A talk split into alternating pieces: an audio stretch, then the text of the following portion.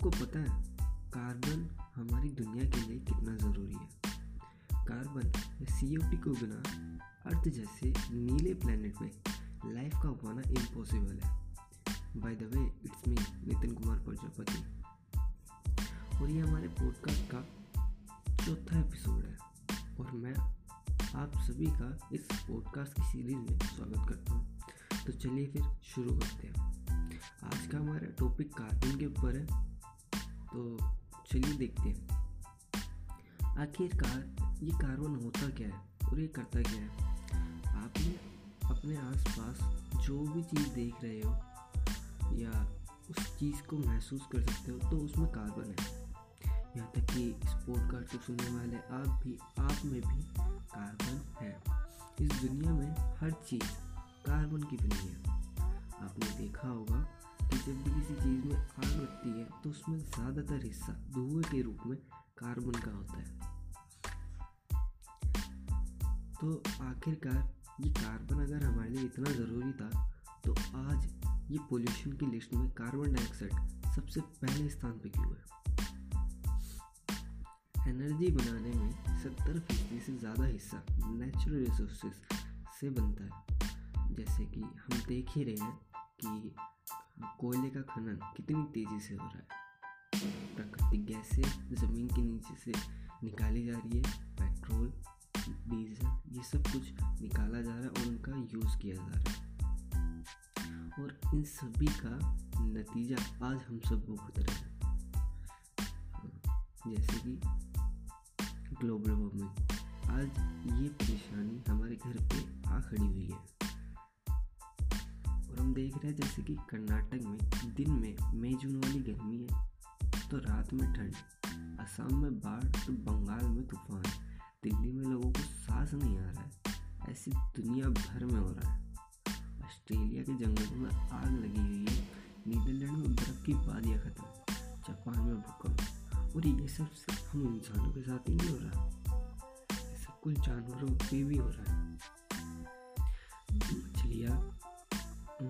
खाना समझ के प्लास्टिक को खा जाती है और फिर बड़ी मछलियाँ, छोटी मछली को खा जाती है। फिर बड़ी मछली आपकी प्लेट में आ जाती है और घूम फिर के आप प्लास्टिक खा रहे हो। और पेड़ों की कटने की वजह से जानवर अब जंगल की तरफ़ से शहरों की तरफ़ अपना रुख कर रहे हैं। इसी को दिखाने वाली एक कमाल की फ़िल्म है दिल्ली सफारी। इस मूवी को आप चाहो तो देख सकते हो। एक एनिमेटेड मूवी है। और कहा जाता है कि 2050 तक इकोनॉमी का पहिया चलाने के लिए ग्रीन एनर्जी का इस्तेमाल किया जाएगा। क्योटो प्रोटोकॉल या C O P twenty five में पूरी दुनिया के देशों ने अपने कार्बन एमिशन को कम करने पर सहमति जताई। चलो मान लेते हैं कि फ्यूचर में एनर्जी प्रोड्यूस करने के लिए ग्रीन पावर या अक्षय ऊर्जा का इस्तेमाल होगा। पर तब तक क्या किया जाए? क्या हम उन्हीं शहरों में रहें जहाँ धुआँ और प्रदूषण है? क्या इसका कोई रास्ता नहीं? एक रास्ता है।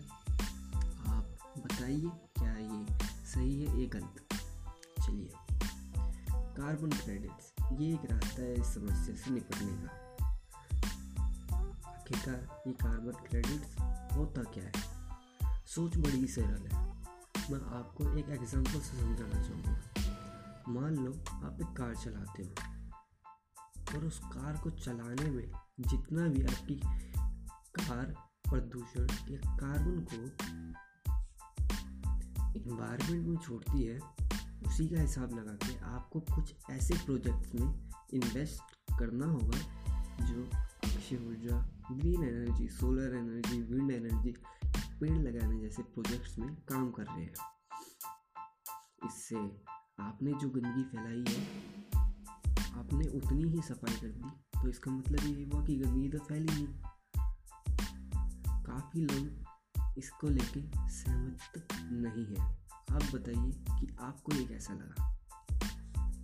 लास्ट में हमारे पास सिर्फ़ यही एक प्लेनेट है तो इसे संभाल के रखना हमारी ज़िम्मेदारी।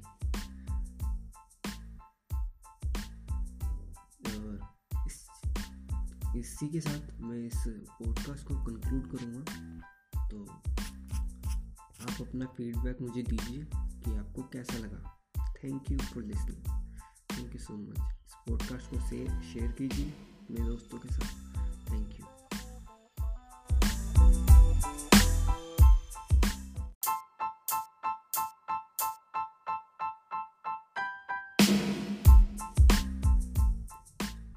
क्या आपको पता है कार्बन हमारी दुनिया के लिए कितना ज़रूरी है? कार्बन या सी को बिना अर्थ जैसे नीले प्लेनेट में लाइफ का पाना इम्पॉसिबल है। By the way it's me Nitin Kumar Prajapati और ये हमारे पॉडकास्ट का चौथा एपिसोड है। और मैं आप सभी का इस पॉडकास्ट की सीरीज़ में स्वागत करता हूँ। तो चलिए फिर शुरू करते हैं। आज का हमारा टॉपिक कार्टून के ऊपर है। तो चलिए देखते हैं। आखिरकार ये कार्बन होता क्या है? और ये करता क्या है? अपने आसपास जो भी चीज़ देख रहे हो या उस चीज़ को महसूस कर सकते हो तो उसमें कार्बन है। यहाँ तक कि इस पॉडकास्ट को सुनने वाले आप भी, आप में भी कार्बन है। इस दुनिया में हर चीज़ कार्बन की बनी है। आपने देखा होगा कि जब भी किसी चीज़ में आग लगती है तो उसमें ज़्यादातर हिस्सा धुएँ के रूप में कार्बन का होता है।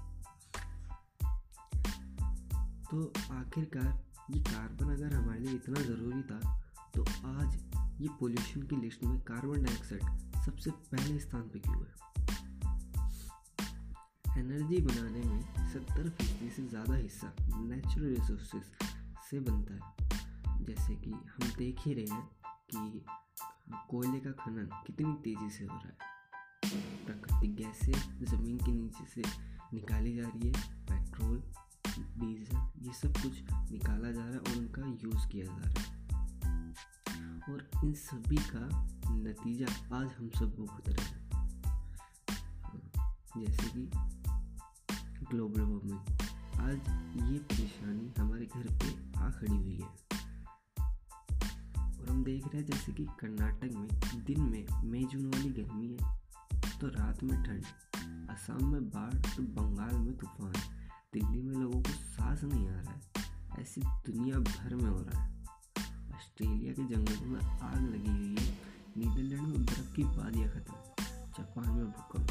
और ये सब सिर्फ़ हम इंसानों के साथ ही नहीं हो रहा। ये सब कुछ जानवरों पे भी हो रहा है। मछलियाँ खाना समझ के प्लास्टिक को खा जाती है। और फिर बड़ी मछलियाँ, छोटी मछली को खा जाती है। फिर बड़ी मछली आपकी प्लेट में आ जाती है। और घूम फिर के आप प्लास्टिक खा रहे हो। और पेड़ों के कटने की वजह से जानवर अब जंगल की तरफ़ से शहरों की तरफ़ अपना रुख कर रहे हैं। इसी को दिखाने वाली एक कमाल की फ़िल्म है दिल्ली सफारी। इस मूवी को आप चाहो तो देख सकते हो। ये एक एनिमेटेड मूवी है। और कहा जाता है कि 2050 तक इकोनॉमी का पहिया चलाने के लिए ग्रीन एनर्जी का इस्तेमाल किया जाएगा। क्योटो प्रोटोकॉल या C O P twenty five में पूरी दुनिया के देशों ने अपने कार्बन एमिशन को कम करने पर सहमति जताई। चलो मान लेते हैं कि फ्यूचर में एनर्जी प्रोड्यूस करने के लिए ग्रीन पावर या अक्षय ऊर्जा का इस्तेमाल होगा। पर तब तक क्या किया जाए? क्या हम उन्हीं शहरों में रहें जहाँ धुआँ और प्रदूषण है? क्या इसका कोई रास्ता नहीं? एक रास्ता है। आप बताइए, क्या ये सही है ये गलत चलिए। कार्बन क्रेडिट्स, ये एक रास्ता है इस समस्या से निपटने का। आखिरकार ये कार्बन क्रेडिट्स होता क्या है? सोच बड़ी ही सरल है। मैं आपको एक एग्जांपल से समझाना चाहूँगा। मान लो आप एक कार चलाते हो और उस कार को चलाने में जितना भी आपकी कार प्रदूषण या कार्बन को इन्वायरमेंट में छोड़ती है, उसी का हिसाब लगा के आपको कुछ ऐसे प्रोजेक्ट्स में इन्वेस्ट करना होगा जो अक्षय ऊर्जा green energy solar energy wind energy पेड़ लगाने जैसे प्रोजेक्ट्स में काम कर रहे हैं। इससे आपने जो गंदगी फैलाई है, आपने उतनी ही सफ़ाई कर दी। तो इसका मतलब ये हुआ कि गंदगी तो फैली नहीं। काफ़ी लोग इसको लेके सहमत नहीं है। आप बताइए कि आपको ये कैसा लगा? लास्ट में हमारे पास सिर्फ़ यही एक प्लेनेट है। तो इसे संभाल के रखना हमारी ज़िम्मेदारी। और इस, इसी के साथ मैं इस पॉडकास्ट को कंक्लूड करूँगा। तो आप अपना फीडबैक मुझे दीजिए कि आपको कैसा लगा। Thank you for listening thank you so much इस पॉडकास्ट को शेयर कीजिए। अपने दोस्तों के साथ।